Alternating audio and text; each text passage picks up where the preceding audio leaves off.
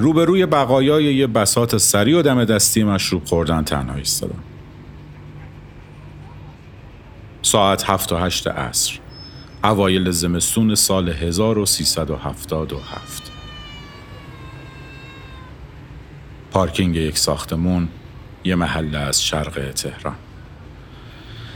تا یه بطری خالی ودکا رو بو می‌کنم که بوی رنگ پریده ای از عرق کشمش میده. چند قطره آخرش رو مزه مزه می‌کنم که طعم آب و عرق کشمش میده. بیشتر آب کمتر عرق. سوالی توی ذهنم شکل می‌گیره که مناسب این لحظه است اما مناسب شروع یک ماجرای کلاسیک نیست.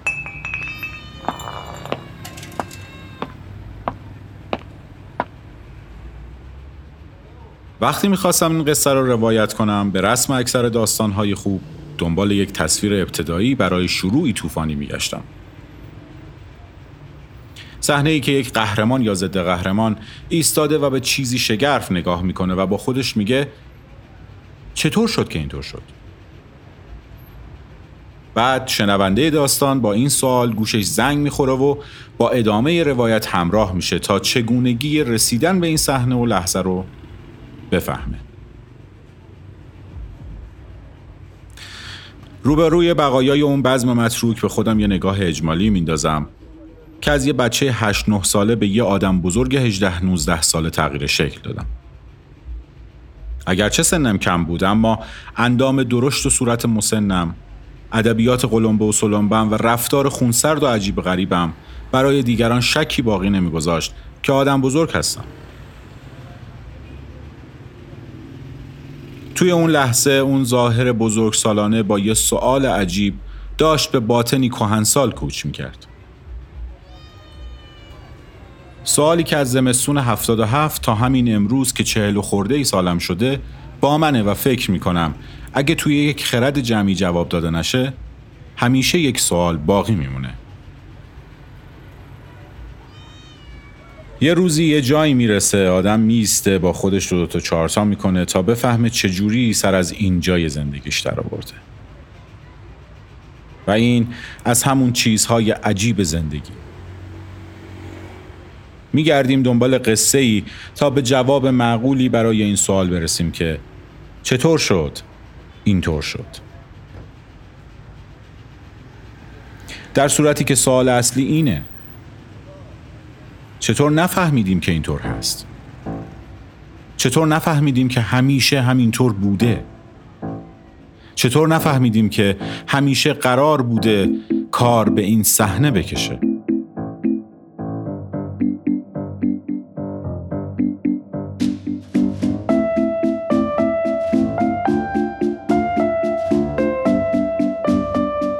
سلام. به اولین قسمت پادکست سریالی تماشای پاندورا خوش آمدید. این مجموعه اسپینافی از پادکست کافه بزرگ سالی به قلم و آهنگسازی مسعود هیدریان و بر اساس اتفاقهایی واقعیه اگه پادکست کافه بزرگ سالی رو تا حالا نشنیدید می‌تونید در اپ های پادگیر مثل Castbox، Apple Podcast، شنوتو و ناملیک یا کانال تلگرام دنبالش کنید و از ابتدا تا انتهاش که چهل قسمت میشه رو بشنوید. البته محتوای این دوتا پادکست به هم وابسته نیستند و هر کدوم به تنهایی منظورشون رو میرسونند اما اگه کافه بزرگ سالی رو گوش کرده باشید و این داستان رو هم بشنوید متوجه ارتباطشون میشید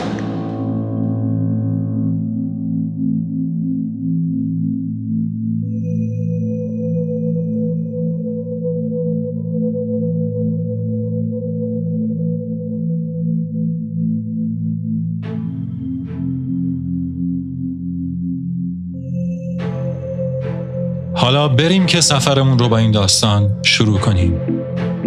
تماشای پاندورا قسمت اول از اینجا که منم.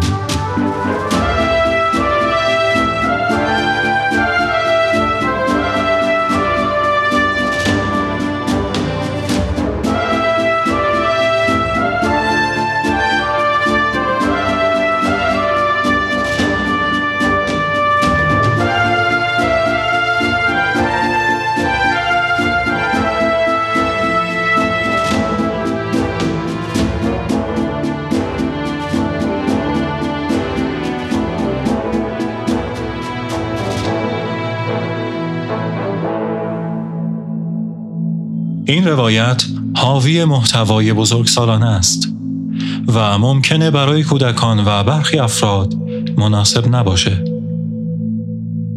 امیدوارم لذت ببرید.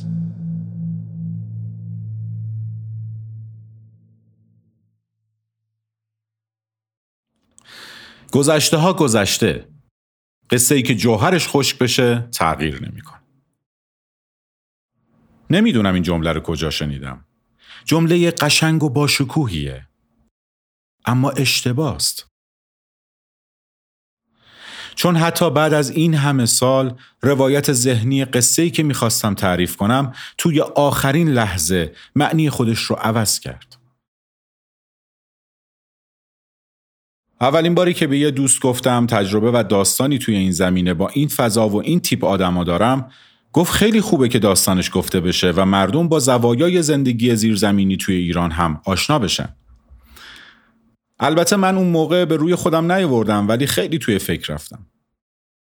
چون از نظر من اون فضا اگرچه توش چیزهای غیر قانونی و خلاف عرف جامعه وجود داشت اما نه تنها زیرزمینی نبود بلکه خیلی هم روزمینی بود.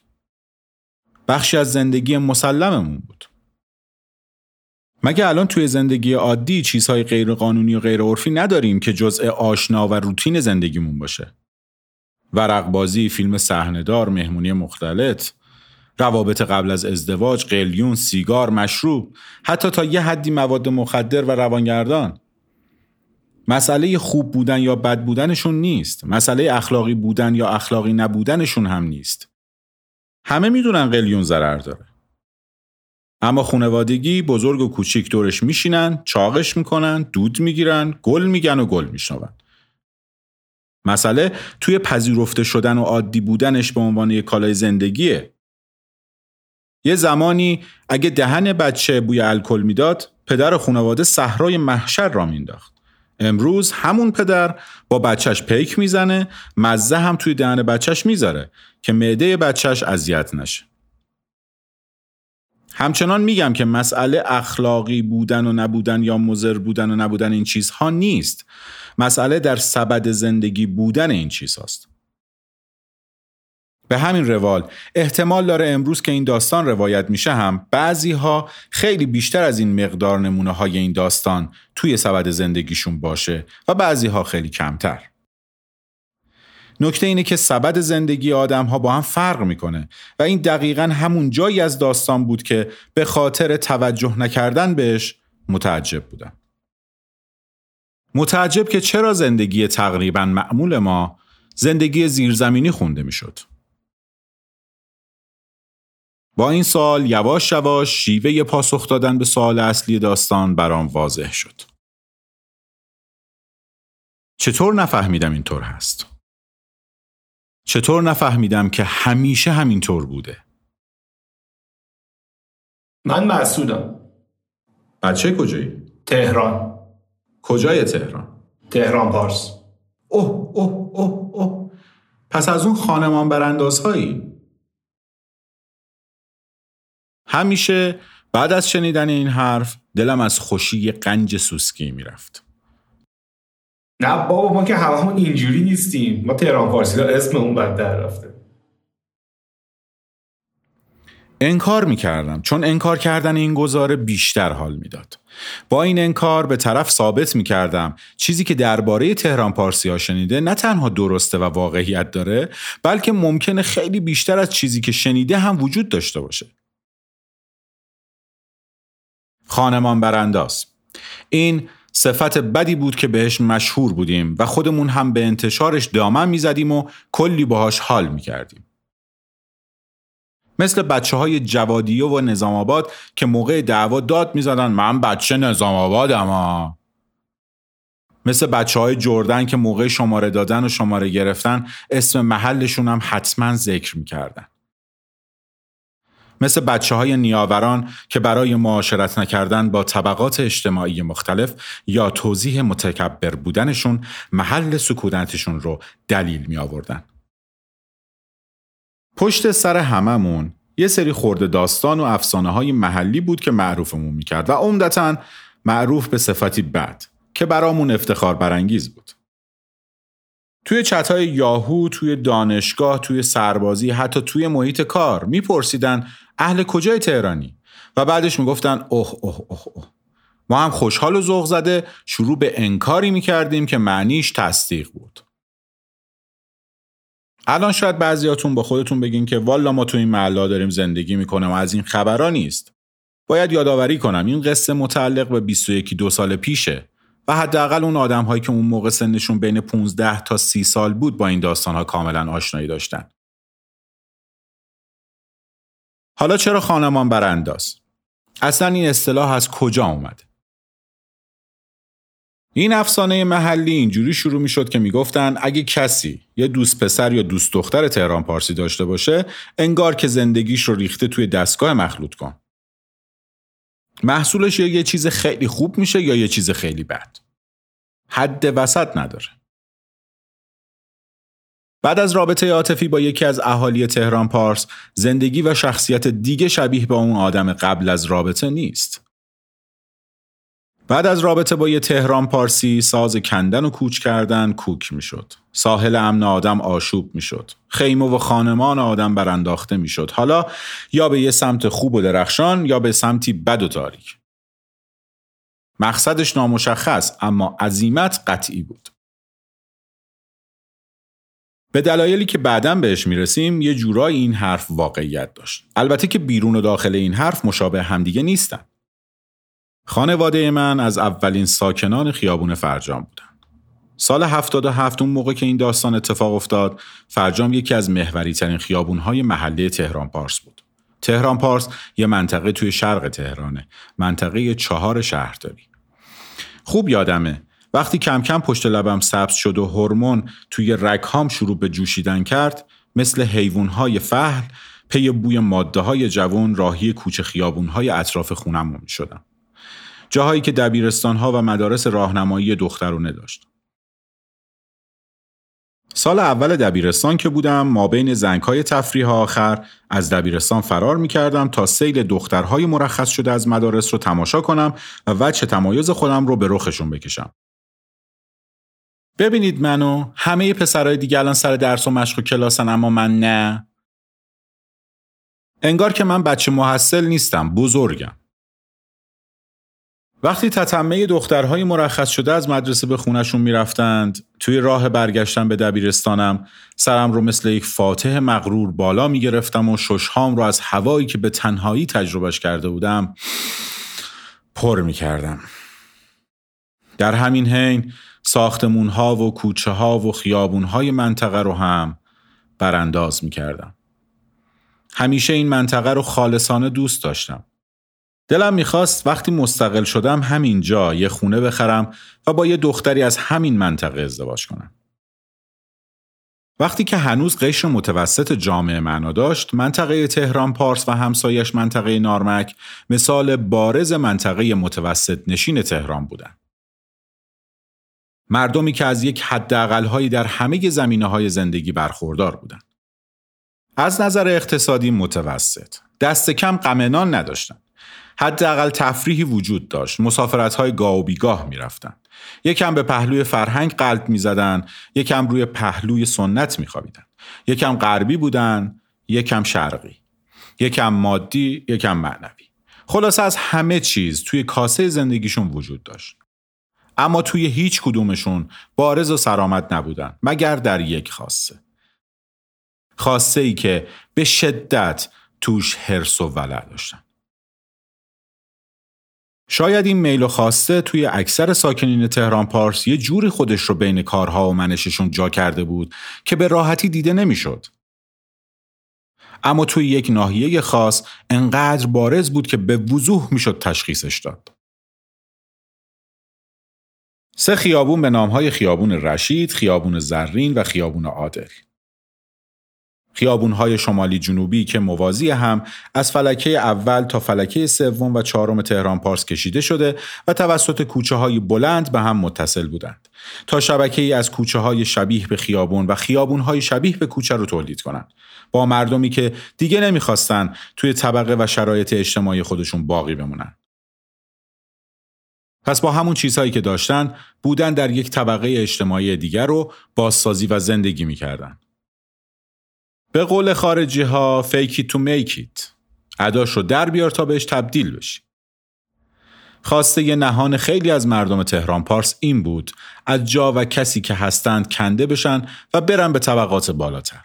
از نظر اقتصادی، فرهنگی، اجتماعی و غیره. فرقی نداشت تو چه زمینه ای دغدغه داشتن. خواستشون مشخص بود.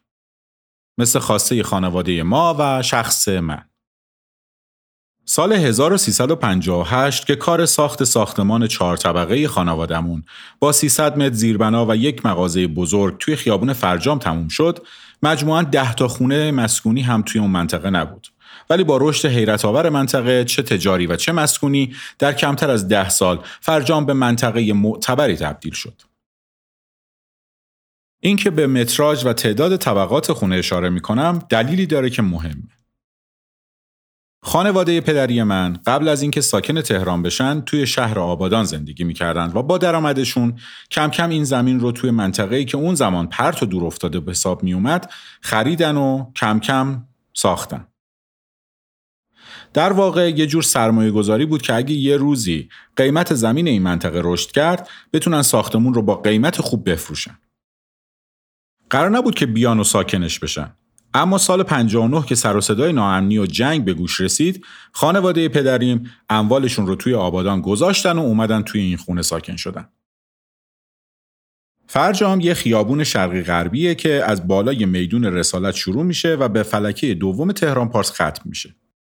یعنی اون سه تا خیابون معروف رشید و زرین و عادل رو از کمر طی می‌کنه و میشه گفت که فرجام بورس فروشگاه لوازم ساختمانی و سرویس های بهداشتیه. خانواده ما هم رفت توی همین کار و به لطف پتانسیل منطقه دستمون به دهنمون رسید و اون نکته مهم که پیشتر گفتم همینه. ما تا رسیدن به این مرحله به صورت تدریجی و از ریشه رشد نکرده بودیم. بر حسب شانس و اتفاق توی این موقعیت اجتماعی اقتصادی قرار گرفتیم و حالا همه نگاه ها از اطراف روی ما بود که ببینن متناسب با جایی که توش هستیم رفتار می‌کنیم یا نه. می‌تونم صاف بپرم و برم سراغ داستان اما روایتم قابل فهم نمیشه اگه نگم که چجوری ما ما شدیم.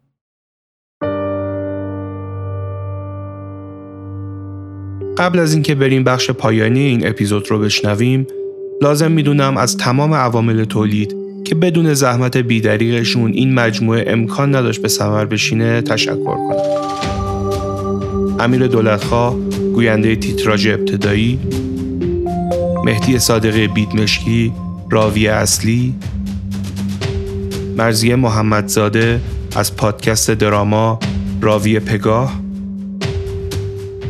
شهرزاد سانه، امیر دولتخواه، آوا فاضلی، برانازا مهنتی، خوانندگان تیتراژ های پایانی، مینا مومنی تصویرساز، حامی مالی، سپیده تنباکوزاده.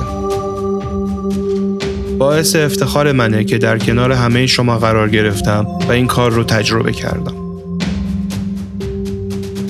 از این پادکست به دو روش می‌تونید حمایت کنید. روش اول در شبکه های اجتماعی با عضویت و تبادل نظر در اینستاگرام، توییتر و کانال تلگراممون و فرستادن لینک فایل هر اپیزودی که میشنوید برای دوستانتون. اگه جایی مطلبی درباره این پادکست گذاشتید، هشتگ بزنید و ما رو هم منشن کنید تا مطلع بشیم و نظر شما رو باز بدیم. روش دوم حمایت مالی. این پادکست کاملا رایگانه و شنیدنش هم برای هیچ کس تعهد اخلاقی، وجدانی، قانونی و شرعی و عرفی ایجاد نمی‌کنه. با این حال اگه کسی دوست داشت تا به اختیار خودش ما رو برای تولید آثار آینده حمایت کنه باعث خوشحالی و افتخارمونه. مشخصات حساب بانکی و شبکه های اجتماعیمون رو از قسمت توضیحات در هر جایی که دارید این فایل رو گوش می‌کنید می‌تونید مشاهده کنید. باز هم سپاسگزارم. بریم برای بخش پایانی این اپیزود. ارادتمند شما شنونده عزیز من مسعود هیدریان هستم.